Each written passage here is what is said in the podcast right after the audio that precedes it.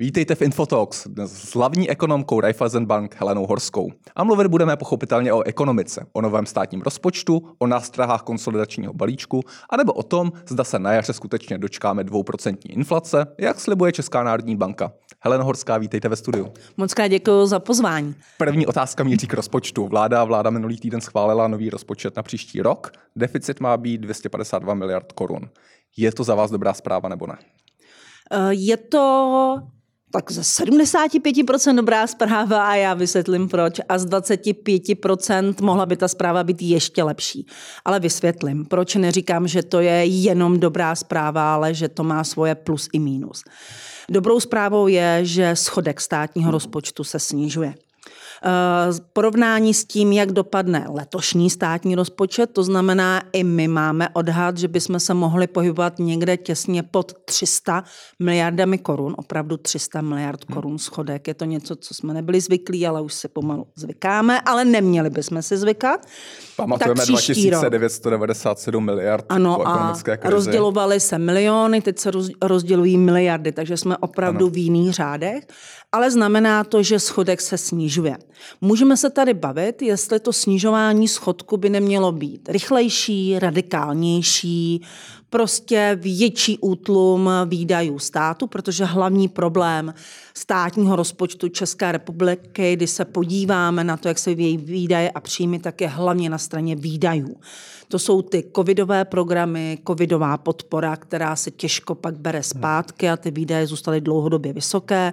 Do toho přišly mandatorní výdaje, jako jsou penzijní uh, uh, prostředky, to znamená výdaje na penze, výdaje na sociální dávky, které se různě valorizují a tak dále. Ale to, že se snižuje schodek, je super. Já jsem ráda, že vláda má tu odvahu s těmi schodky eh, jít dolů, protože v době, kdy doznívají ještě šoky, jak covidové, tak energetické, tak ono to není tak jednoduché. Ne, pardon, ne, není to spíš nutnost než odvaha v dnešní době už? No já, když se podívám ne... na okolí kolem nás, tak eh, mnoho států také moc odvážných není.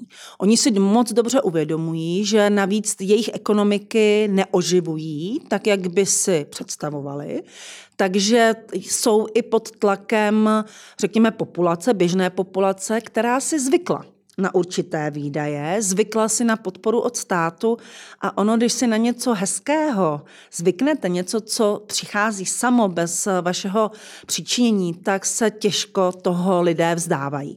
A tohle je realita, kterou vidíme nejen v Evropě, ale podívejme se na Spojené státy americké. Ty řeší stejné problémy. Tím pádem za mě jako ekonoma klidně ta konsolidace by mohla být o něco ostřejší, ale už by to opravdu znamenalo, že bychom mohli se potýkat eh, s pomalejším oživením ekonomiky a to, Eh, doplňuji, příští rok nemá být nějak dynamické. My hmm. i pro příští rok čekáme pouze mírné oživení ekonomiky, zhruba něco málo o 2% a letos čekáme, já si dovolím říct, ne černou nulu, ale možná ta nula bude červená, bude těsně možná pod nulou nebo na nulou, takže za stagnaci v letošním roce budeme vlastně rádi. Takže jenom to prostředí, ve kterém se dělá fiskální konsolidace, je složité, ale je důležité, že vláda navzdory tomu, že plní svoje volební eh, závazky, to znamená vydat 2% hrubého domácího produktu na obranu, eh, udržet nějaké výdaje do vzdělávání, tak zároveň také musí udržet a valorizovat důchody, sice ne v takovém jako původním eh, tempu, ale udržuje. A toto všechno je plus výdaje a do toho musí škrtat. Takže za mě jsem ráda, že máme nižší schodek, ale byla bych asi radši za nižší a nižší schodek. No a já se zeptám na, na, na tu poslední část, kterou zmiňujete. Máme tady uh, povinné výdaje na obranu, máme tady valorizaci, valorizaci penzí, máme tady průměrnou mzdu učitelů, máme tady uh, zachycené uh, platby za státní pojištěnce. To, to jsou vlastně automaticky valorizované výdaje, které i Národní rozpočtová rada kritizuje, že v zásadě to, to dává příklad i do dalších let a že to, že to bude potřeba dále valorizovat. Není to podle vás chyba při tak křehkých veřejných financí vlastně tady nastavit milníky, které, které budou na, na ty veřejné finance tlačit? Jakýkoliv závazek, který je tvrdě dán do zákona, znamená, že flexibilita, schopnost státu a státního rozpočtu flexibilně reagovat na šoky, krize, výzvy, potřeby se snižuje. Eh, souhlasím s Národní rozpočtovou radou, jak jinak že každý automatický valorizační mechanismus, každá automatická valorizace znamená, že zužuje prostor pro tu aktivní, proaktivní politiku státu a že stát se stává vlastně automatickou výplatou, eh, výplatní kasou pro tyto zákonem dané výdaje. A já k tomu mám čísla mandatorní výdaje, tyto přesně zákonem dané výdaje, už tvoří 80% všech daňových příjmů a odvodů, to znamená těch pravidelných příjmů, protože beru evropské fondy jako nepravidelný příjem, to samé dividendy a jiné výnosy z které majetku. zachránili letos. Které chra- i letos hodně zachraňují státní rozpočet, tak s nimi se moc nedá počítat. Ale když ještě k těm mandatorním výdajům přidáme kvazi mandatorní, to jsou platy úředníků, tak eh, nám ty vybrané daně a odvody už nestačí, opravdu nestačí na pokrytí mandatorních a kvazimandatorních výdajů. Takže Jinými slovy, ten stát už je teď, státní kasa, je už teď závislá na dividendách od Česu, na dividendách od jiných společností, na fondech z Evropské unie. A to je to, co je strašně nebezpečné. A nemluvím o prostoru pro investice, o prostoru na reakci na případné zpomalení či propad ekonomiky.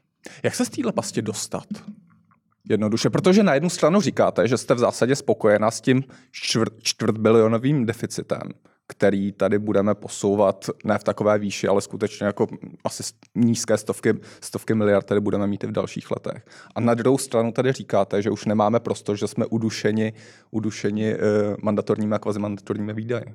Já jsem skoro spokojená s tím čtvrtmiliardovým schodkem, jen čtvrt bilionovým schodkem. Děkuji, protože ty miliardy bilionů už v tom lítáme. Už, už jsme v bilionech. Už jsme v biliony, takže čtvrt bilionovým schodkem jenom právě v podmínkách, jak jsem říkala, pomalého růstu ekonomiky a jenom na příští rok. Já předpokládám, že v roce 2025 už se nebudeme bavit o čtvrt bilionu korun, ale budeme se bavit někde pod 0,2 eh, bilionu neboli pod 200 miliard korun a že ta trajektorie bude směřovat eh, ideálně k vyrovnaným rozpočtům. To znamená, pokud já říkám, že jsem relativně spokojena s tím příštím rokem, tak mluvím čistě o tom příštím roce. A zároveň tím předpokládám, že tím se ne nekončí s fiskální konsolidací, že stát bude muset hmm. každý rok, a právě kvůli těm mandatorním výdajům, on bude muset každý rok hledat úspory, protože ty povinné výdaje, ta valorizace těch uh, jednotlivých dávek bude způsobovat to, že stát bude chtět snižovat schodek, bude muset hledat nové zdroje. A pokud nebude chtět zvyšovat dál daně, znamená to, že bude muset hledat úspory ve svých výdajích, které jdou. A to je velikost státu, způsob, co všechno stát dělá, co všechno reguluje a nereguluje, co všechno považovat za veřejný statek, který by měl poskytovat státní sektor, nebo co nechat trhu, aby poskytoval hm. trh. A zároveň při tomto všem, při té snaze snižovat schodky, musí také myslet na růst ekonomiky, na to, aby pomáhal firmám reagovat na nové výzvy, reagovat na změnu situace, aby rozhýbal ekonomiku, rozhýbal trh práce. Takže eh, politika vlády, hospodářská politika vlády se nemůže soustředit a nemůže skončit jenom u rozpočtu. Ona musí jít dál do větší hloubky a my jsme teprve na začátku. Takže dobře, že máme tady nějaký plán ozdravení veřejných financí, ale to je plán na několik let. To není jenom úloha pro tuto vládu, ale pro budoucí vlády.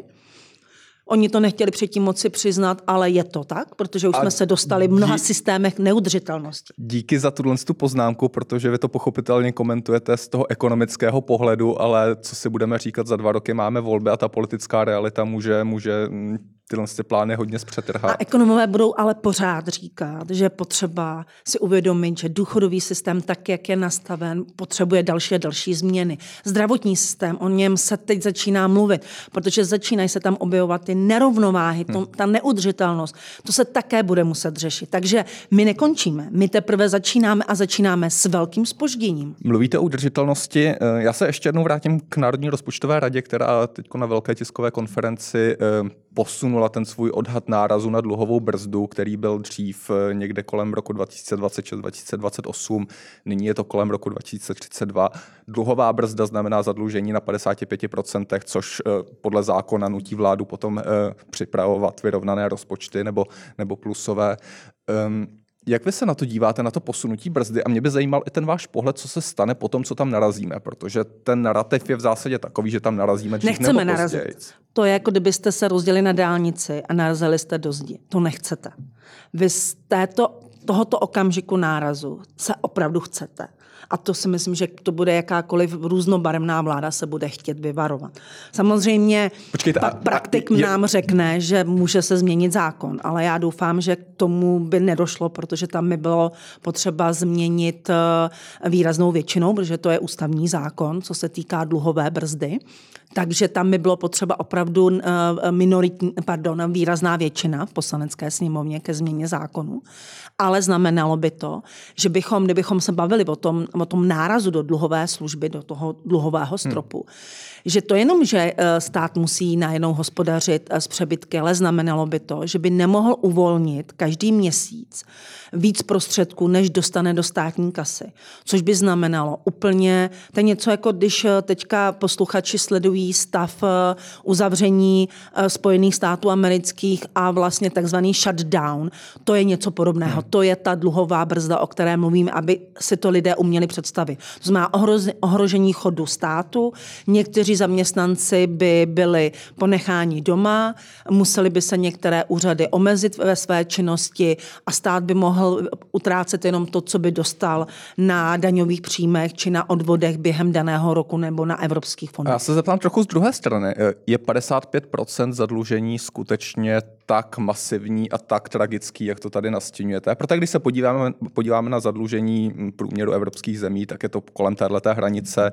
Máme tady to slavné Řecko, Itálie, které jsou přes 100%, Japonsko a další země ani Vidíte, nebudeme zmiňovat. A ještě tam u té zdi nejsme a už diskutujeme, jestli tu zeď neposuneme. a to je to, co my ekonomové se toho trochu bojíme, protože určitě čím blíže budeme té zdi, tím intenzivnější a vážnější bude diskuze o tom, jestli ta zeď je dobře nastavena.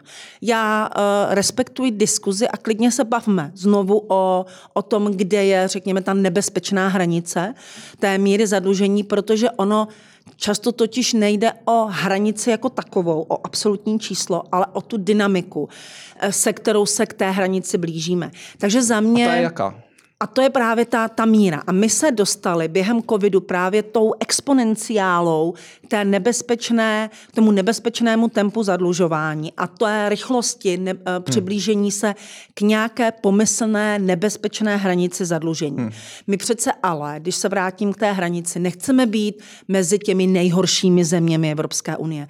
Teď my jsme ještě před eh, globální finanční krizi a před covidem byli mezi zeměmi, které měly vlastně vlastně jednu z pěti nejnižších měr zadlužení veřejného státu.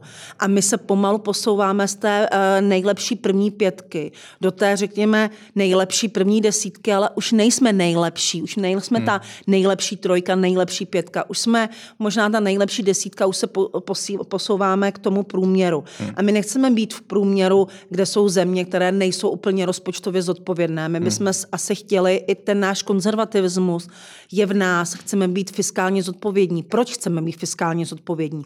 Protože už teď, jenom to trochu při podobním čísle, my už jenom v letošním roce budeme na, jenom na splátkách dluhu, vůbec nejde o redukci dluhu, ale na splátkách dluhu platit přes 60 miliard korun.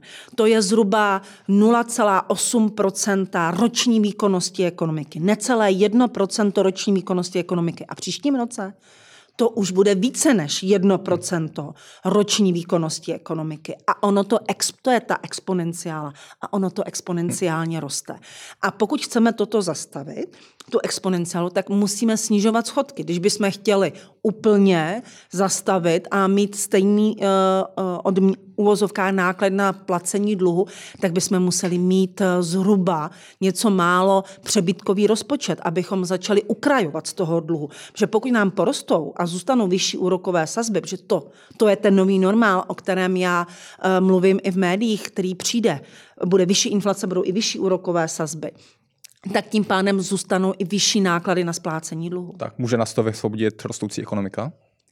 Eh, může nás, a to, to je taky zajímavé, o tom strašně moc ekonomů sní, že nás toho dluhu, eh, že z toho dluhu vyrosteme. Je to jedna, jedna z těch cest, o které se mluví. je to součástí těch výpočtů. Máte hrubý domácí produkt a máte objem zadlužení. Když bude velikost ekonomiky, její výkonnost růst, bude vysoká, ten dluh vůči HDP se bude snižovat. Ale, a ukazuje se to, ta covidová skutečnost a covidová naše uh, realita ukázala, že my jsme sice vytvořili dluh, ale ten dluh vůbec nešel do růstu. On se projedl, když použiju slušné slovo. My jsme ho nadspali do spotřeby. Ta spotřeba co vyvolala v té ekonomice, která byla omezená? Inflaci. A není to mimochodem jenom Česko. Ta a není to je, jenom Česko. Je protože to, předtím jsme varovali, pomůžej, pomáhejte ale cíleně a jakmile už nemusíte, stáhněte se státe z té ekonomiky, protože jinak vznikne inflace a to se bohužel stalo. Hmm.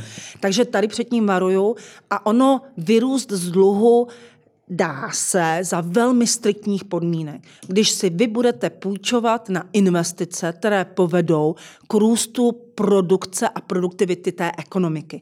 Takže pokud chceme si půjčovat, tak musíme velmi vážit, na co si půjčujeme. To je jako u domácnosti. A je to ten scénář, který Česká republika teď žije?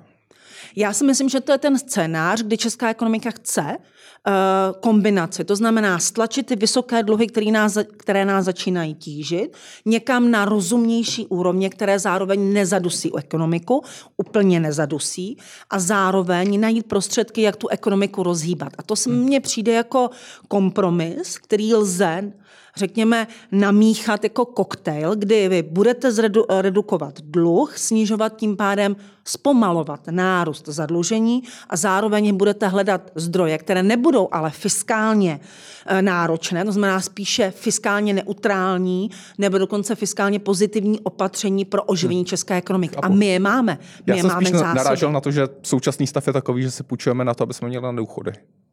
A to je, to je další zmínila. problém. Ano, a my si začneme půjčovat i na zdravotnictví. Protože zatím to vychází plus minus to, co odvedeme eh, na našem pojištění, tak to zhruba uh, stačí na státní výdaje do zdravotnictví, ale plus i my soukromně vydáváme na zdravotnictví. Ono se nám už začalo i to zdravotnictví samo privatizovat. Vemte si zubaře. Uh, ne, neříkám... Mám osobní zkušenost. Uh, zubaři se nám zprivatizovali a nikdo o tom nemluví. Ta, ta ekonomika vlastně začíná reagovat. To je jako hmm. s eurem. My nechceme jako vláda nebo uh, rozhodlo, rozhodlo se, že se zatím euro nepřijme, ale firmy už ho vlastně automaticky přijímají, reagují.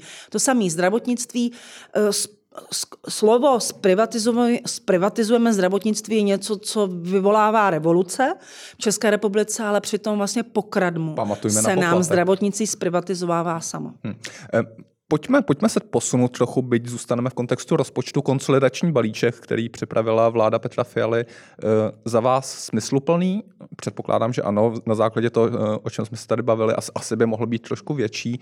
Eh, na koho dopadne nejvíc a neudusí trochu ekonomiku, o které jsme se tady bavili? A to je ta právě ta kombinace. To znamená, my ekonomové, kdybychom odhlídli od, řekněme, i politických, i růstových impaktů, dopadů, bychom řekli, ten konsolidační balíček mohl být být eh, ambiciózní. Eh, to, co bylo představeno, bylo relativně ambiciózní, předpokládalo docela rychlé snižování schodku o více než 1,5% hrubého domácího produktu v prvním roce, tedy v roce 2024 a necelé 1% 2025. Teď podle současného návrhu rozpočtu na rok 2024 je vidět, že tam došlo k určitému zjemnění té, toho konsolidačního úsilí, což proto říkám, mně se to úplně nelíbí, ale beru to jako a reflektuju to. A to je ta právě to je ten kompromis mezi tím skonsolidovat, ale nezadusit ekonomiku. Hmm. A hlavně nezadusit spotřebu domácností, protože se ukazuje, že právě ta spotřeba domácností i v eh, porovnání s ostatními evropskými zeměmi Česká republika právě neroste a je vlastně jedinou, opravdu jedinou zemí Evropské unie, která se ještě nedostala na předcovidové úrovni. A je to proto, že nám prudce poklesla spotřeba domácností. A tam je zatím jaký ten motiv? Pokles reálných příjmů? To znamená je... vysoká inflace a nízký růst mest? Eh, není to jenom pokles reálných příjmů, protože se ukazuje, že pokles potřeby domácností je větší, než by odpovídalo samotnému poklesu reálných příjmů. Může to být dáno tou, eh, tou naší náturou maniodepresivních lidí, kteří, když vidí problém, tak zavřou peněženky, Vzpomeňme si na loňský podzim, kdy ještě v létě jsme si užívali ty první dovolené postcovidové, hmm. kdy jsme byli všichni nadšení, všichni měli k moři a přišlo září, přišly eh, informace o zvýšení cen energií a všichni se začali bát a zavřeli peněženky a začali šetřit. A, a hromadili se úspory na účtech eh, našich eh, zákazníků a klientů. Takže vidět, jak domácnosti mají, české domácnosti opravdu velký sklon ke spotřebě, k úsporám. To třeba Poláci nemají, když to tak porovnáme máme. Hmm. A druhá věc, a to je pro nás makroekonomy teď velmi zajímavý fenomén, české domácnosti se naučily hlasovat nohama, a nebo kolama v tomto případě a jezdí nakupovat do Polska, eh, do Německa a tak dále. Takže i část té, toho poklesu spotřeby může jít na vrub právě toho, tomu, že obzvlášť poza, eh, pohraničí lidé nakupují teďka a dělají a realizují tu spotřebu hmm. mimo území českého státu. A není tohle to, to je vlastně jako zajímavý jev, který vidíme skutečně všude a, a do zahraničí kon, ostatně jako jezdí nakupovat i pan prezident, ale je to podle vás nějaká jakoby přelomovější věc behaviorální českých domácností, že skutečně začínáme eh, jezdit do zahraničí, realizovat ty výdaje tam a že to bude mít nějaký čas i dlouhodobější dopad na českou ekonomiku v tomto ohledu? Protože jsem z východních Čech, tak já si velmi dobře pamatuju, kdy jsme jezdili do Polska kupovat potraviny hnedka vlastně na začátku, kdy to šlo, to znamená od 90. let. A jezdí se tam pořád pro nábytek, pro oblečení pro děti. Možná je to teď masivnější. A dnes tam jezdí lidi z Prahy.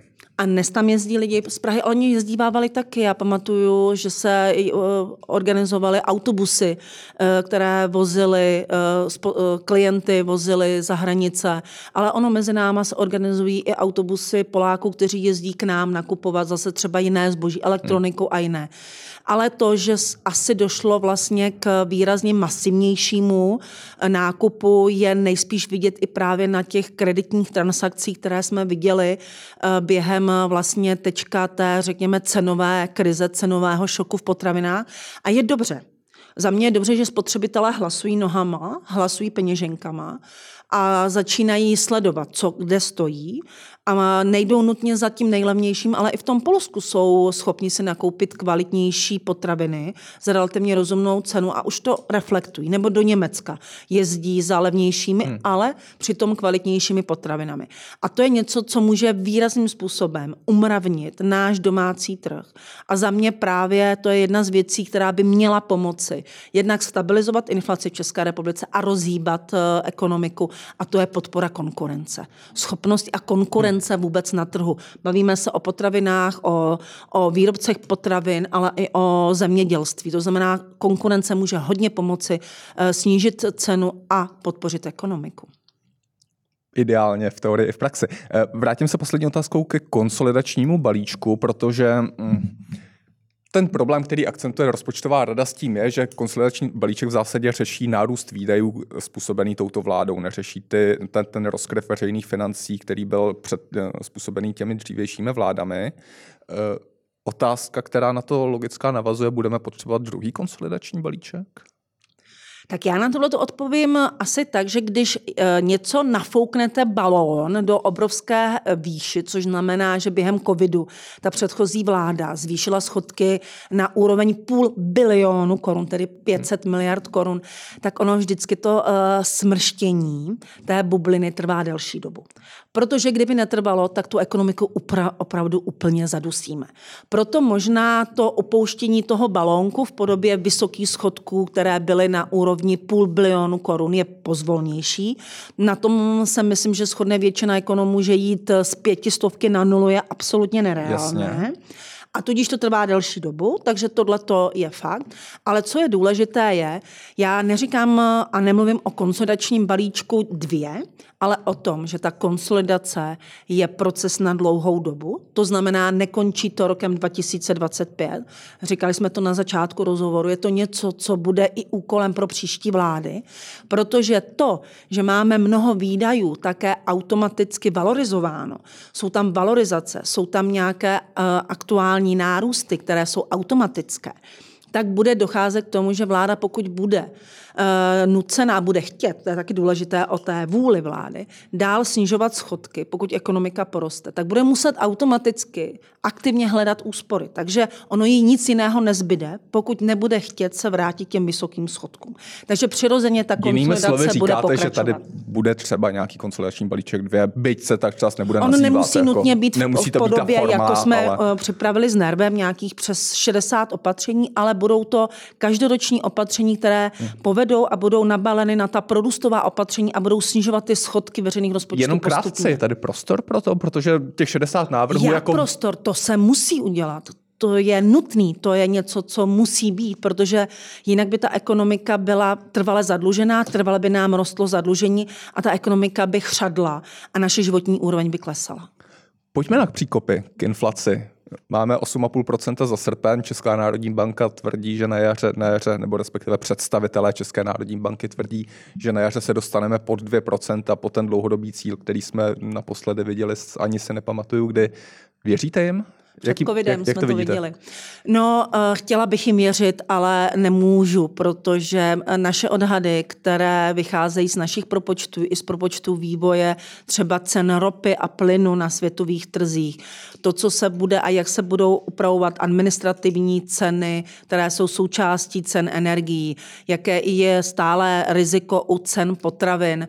A navíc eh, vlastně spožděné prosakování inflace ještě do cen služeb tak eh, my nejsme tak optimističtí a na příští rok v průměru máme inflaci těsně nad 3%, zatímco Česká národní banka se pohybuje právě naopak u těch 2%, tedy u inflačního cíle. To znamená, eh, já varuji a zcela s eh, čistým svědomím říkám raději nepočítat s tím, že opravdu ta inflace takhle rychle sklesá. Ono se říká, teďka jsem viděla někde moc hezký pojem poslední míle. Ta poslední míle té dezinflace, poslední míle snižování inflace bude nejnáročnější, protože uh, ta centra, všechny centrální banky musí udržet inflační očekávání pod kontrolou, protože kdyby uh, lidé začali vlastně automaticky počítat s nějakou 5, 6, 8% inflací, tak těžko pak dostanete tu inflaci dolů. Ale já říkám, ano, inflace sklesá už jenom z technických důvodů, tedy z, z důvodu Vysoká vysoké základny. srovnávací základny, přesně tak ale ta, ta, to podhoubí té inflace tam zůstává. To hlavní podhoubí, které tu bylo, bylo tady po COVID, před covidem, je tady i po covidu, je trh práce. Vysátý trh práce, kdy firmy chtěly se za, udržet zaměstnance, tak musí zvyšovat mzdy. E, síla e, zaměstnanců je vysoká, naštěstí a za to vlastně moc děkuji všem zaměstnancům. Byli i v době toho cenového šoku velmi skromní, ale to nebude trvat déle a pokud dané firmě se daří a e, zaměstnanci zvyšují produktivitu, tak se prostě zaslouží zvýšení mest. Takže jakmile se bude v ekonomice e, projevovat oživení, začne růst ekonomika, zaměstnanci si budou říkat o vyšší mzdy a poroste ta inflace. Takže za hmm. mě inflace zůstane vyšší, než jsme byli zvyklí před covidem a tudíž, a to je ten nový normál, který bychom si měli uh, uvědomit a začít si na něj zvykat, budou i vyšší ty úrokové sazby, než jsme byli zvyklí. Takže to, co se dělo před eh, covidem, že eh, Česká národní banka dlouhodobě podstřelovala inflační cíl, tak si myslím, že teď budeme mít období, kdy se spíše budeme držet nad inflačním cílem a tudíž úrokové sazby budou spíše okolo 3% než okolo 2%. Ale je to něco, co není 7%, jako vidíme teď základní úrokovou sazbu České národní banky. Takže i přesto, že říkám, že v lednu ta inflace nejspíš nebude někde okolo 3%, jak předpokládá Česká národní banka, ale myslím hmm. si, že spíš okolo 4% na začátku roku lednová inflace. Tak i přesto si myslím, že Česká národní banka má prostor na konci letošního roku, poté až proběhnou všechna klíčová mzdová vyjednávání, to je důležitý totiž signál, to snižování sazeb, trochu snížit ty úrokové sazby. Vidíme, už Polsku snižují, no je to trochu politické ne, ne, ne, téma. Nechme teď ale zahraničí, k zahraničí snižujou, se možná dostaneme. Ale věřím, že ČNB na konci roku sníží trošičku úrokové sazby. Vysvětlete mi tu logiku teď toho, uh proč by dávalo za vás smysl, uh, smysl ty sazby snížit, s tím, když tady máme ve hře nějaké inflační očekávání, o kterém jste hovořila. Uh, přelom roku je taky velký signál přeceňování zboží, takže se čeká na nová data v zásadě, jak to dopadne. Uh, A mluvíme tady o tom, že, že ta inflace bude asi delší dobu o něco vyšší, že na ten cíl se jen tak nedostaneme. Proč snižovat sazby? Není to moc brzo? Děkuji za tuto otázku, protože ta je klíčová.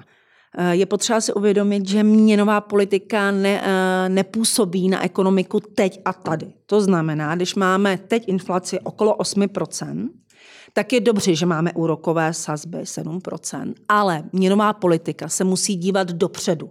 To znamená, ona už teď tu inflaci, která je 8%, ovlivňovala před rokem a rokem a půl. A chceli eh, Česká národní banka ovlivňovat ekonomiku a inflaci za rok, tak se musí dívat za rok a rok a půl. No, Česká a za národní rok, banka by neměla ovlivňovat ekonomiku. Její mandát je primárně inflační. Je to nepřímý. Berte to tak, že primárně to je cenová stabilita a to je jak vnitřní inflace, tak vnější kurz. To znamená, je tam ten kurz, ale přesto pak vlastně ovlivňujete tu ekonomiku. Ale děkuji za tu poznámku, nejsme FED, nemáme v cíli i míru nezaměstnanosti, ale nepřímo úrokové sazby ovlivňují ekonomiku. O tom není hmm. sporu. Ale když se bavíme o inflaci, tak my, když se díváme na rok a rok a půl dopředu, tak i v té, řekněme, opatrnější prognóze, i ti největší, řekněme, inflační pesimisté, kteří čekají inflaci vyšší, říkají, že inflace bude za rok, rok a půl, řekněme, 3-4%, ale my máme teďka sazby 7%. To znamená, reálné úrokové sazby jsou kladné, 3%, znamená jako tlumí poptávku po úvěrech, tlumí ekonomiku, tlumí spotřebu. Hmm. A pokud ta ekonomika nebude růst nic moc, a zároveň důležité, inflace bude ty 3-4%, tak vlastně my máme, a Česká národní banka má prostor, že ona musí koukat na rok dopředu, už má prostor snižovat úrokové sazby. Respektuji to, že teďka v prostředí té politické toho politického tlaku v Polsku, co vidíme, že se snižují sazby, ale ne úplně z ekonomických důvodů, ale jiných. Jsou tam Maďarsku se volby, snižují ano. Eh, sazby tak Česká národní banka za mě dobře je teďka konzervativní i dává jasný signál, ale my s tím nebudeme spěchat, až se budeme jistí, že inflace poklesne. Jsou ty podstatná prohlášení. To, ano. jsou, to je ta, ta slovní intervence, to ujištění, to ovlivňování hmm. inflačních očekávání. A pro mě právě ten signál, že to třeba udělají až ke konci roku, je vlastně ten signál, který bude na začátku roku už jako působit ne negativně, ale firmy si řeknou, hele, i tak ty sazby 6,5, kdyby byly, nebo 6,7 75, pořád je to přes 6%, pořád ty sazby jsou vysoké. Ale ten signál, ten první krok směrem hmm. ke snižování saze pro, podle mě přijde. Pojďme velmi rychle v závěru probouzení české ekonomiky. Sama jste zmínila, eh, čeká nás teď černá červená nula. Co bychom potřebovali pro probuzení té ekonomiky, pro to nastartování, pro to um, slovy premiéra Fialy, aby jsme se stali křižovatkou Evropy do deseti let? Je to krásná vize. Já určitě spolu s ostatními ekonomy tuto vizi rozhýbání ekonomiky podporujeme. Za mě totiž česká ekonomika prochází sklerózou. Česká ekonomika zapomněla růst. Vemte si, říkali jsme to, jsme jedinou zemí z Evropské unie, která není zpátky na předcovidové úrovni. To znamená, stále jsme pod úrovní eh, z hlediska výkonnosti. A tady za to dejme vykřičník skutečně za tom Opravdu je to, jsme poslední, to Španělsko už to má za sebou, Německo to má za sebou. Navíc jsme velmi závisí na Německu, které prožívá vlastní recesi. V Německu se pro letošní rok čeká recese. Takže záchranu zvenku úplně čekat nemůžeme, jako jsme byli zvyklí i po globální finanční krizi, že nás zachránila zahraniční poptávka do toho disrupce v automobilovém průmyslu, které s tím souvisí. Transformační změny. A my tady se neustále, a je to dobře, že konečně se tady bavíme o revizích, restartu, restrukturalizaci, druhé transformaci. Všechno to vlastně jsou různé pojmy pro jednu věc. Rozhýbat českou ekonomiku. A my tu sklerotickou českou ekonomiku nerozhýbáme jestliže nerozhýbá, nerozhýbáme sklerotický trh práce. Co to je? Náš trh práce má sice super nízkou nezaměstnanost, ale nízká nezaměstnanost přestala být výhodou této ekonomiky. Je naopak tíží této ekonomiky. Tím hlavním strukturálním problémem, od kterého Nehýbe se, se trh práce. Firmy, které čekají na zakázky, jak na smilování, nepustí zaměstnance. Hmm. Ačkoliv ten zaměstnanec by měl možná lepší perspektivy jiné firmě, ale drží ho. Takže se nehýbeme, nedochází k ten strukturálním změnám, které bychom potřebovali. Takže první zásadní úkol je rozhýbat trh práce. Jakým opatřením? Jedno, dvě opatření, které ho rozhýbou? Je to eh, zjednodušení, přijímání, propouštění úplně jednoduché, to znamená, ať, ať to jde digitálně, administrativa, omezit. Další, byrokracie, to znamená, proč musíme mít tolik živností, které jsou vázány, uh, vázané živnosti? Nemusíme. Proč musíme mít tolik schvalování od hygieny, od požárníků, hasičů? Nemusíme zredukujme. Eh, byrokracii z, musíme zrychlit. Povolovací řízení, to bez pochyby o tom všichni se, na tom se všichni shodnou. Musíme se také podívat eh, na, vlastně na to, co může stát dělat, aby propagoval českou ekonomiku v zahraničí, aby jsme byli tou ekonomikou s vyšší přidanou hodnotou. Přestat podporovat investice, které jdou a jenom takzvaně vytváří pracovní místa, to už dávno tady nemělo být. Naopak, eh, když už chceme vůbec něco podpořit z veřejných peněz, tak to musí přinášet extra výjimečnou hmm. přidanou hodnotu. Jinými slovy, škrtání dotací. Teď se bavme, pokud my dáváme víc výdajů do obrany, můj uh, otázka otázka takzvané offsety. Co to přinese domácí ekonomice, kolik to přinese nových uh, myšlenek, technologií. Izrael to uměl krásně hmm. vlastně uh, využít multiplikačně. Výdaje do uh, obrany pomohly vlastně nastartovat ten technologický pokrok té ekonomiky. Tam se můžeme také inspirovat. Takže těch věcí je strašně moc a máme obrovské dluhy vůči této ekonomice. Dluhy nejenom v podobě veřejných schodků, ale ty dluhy interní v podobě nedokončených dálnic, nerychlostní komunikací železnic. Máme tady nedokončenou, potřebujeme posílit i energetickou soustavu. To znamená digitál. Já jsem včera jela vlakem, mě mi vypadával signál, já jsem nemohla mít ani kol. To jsou věci, které, na kterých musíme zapracovat a takhle se dostaneme dál a takhle překročíme a rozbijeme ten skleněný strop eh, středního příjmu. Tak doufáme, že to politici vezmou za své. To byla spousta velice zajímavých, velice důležitých myšlenek, které jste zmínila. Děkuji, že jste přišla do Infotalks, mějte se hezky.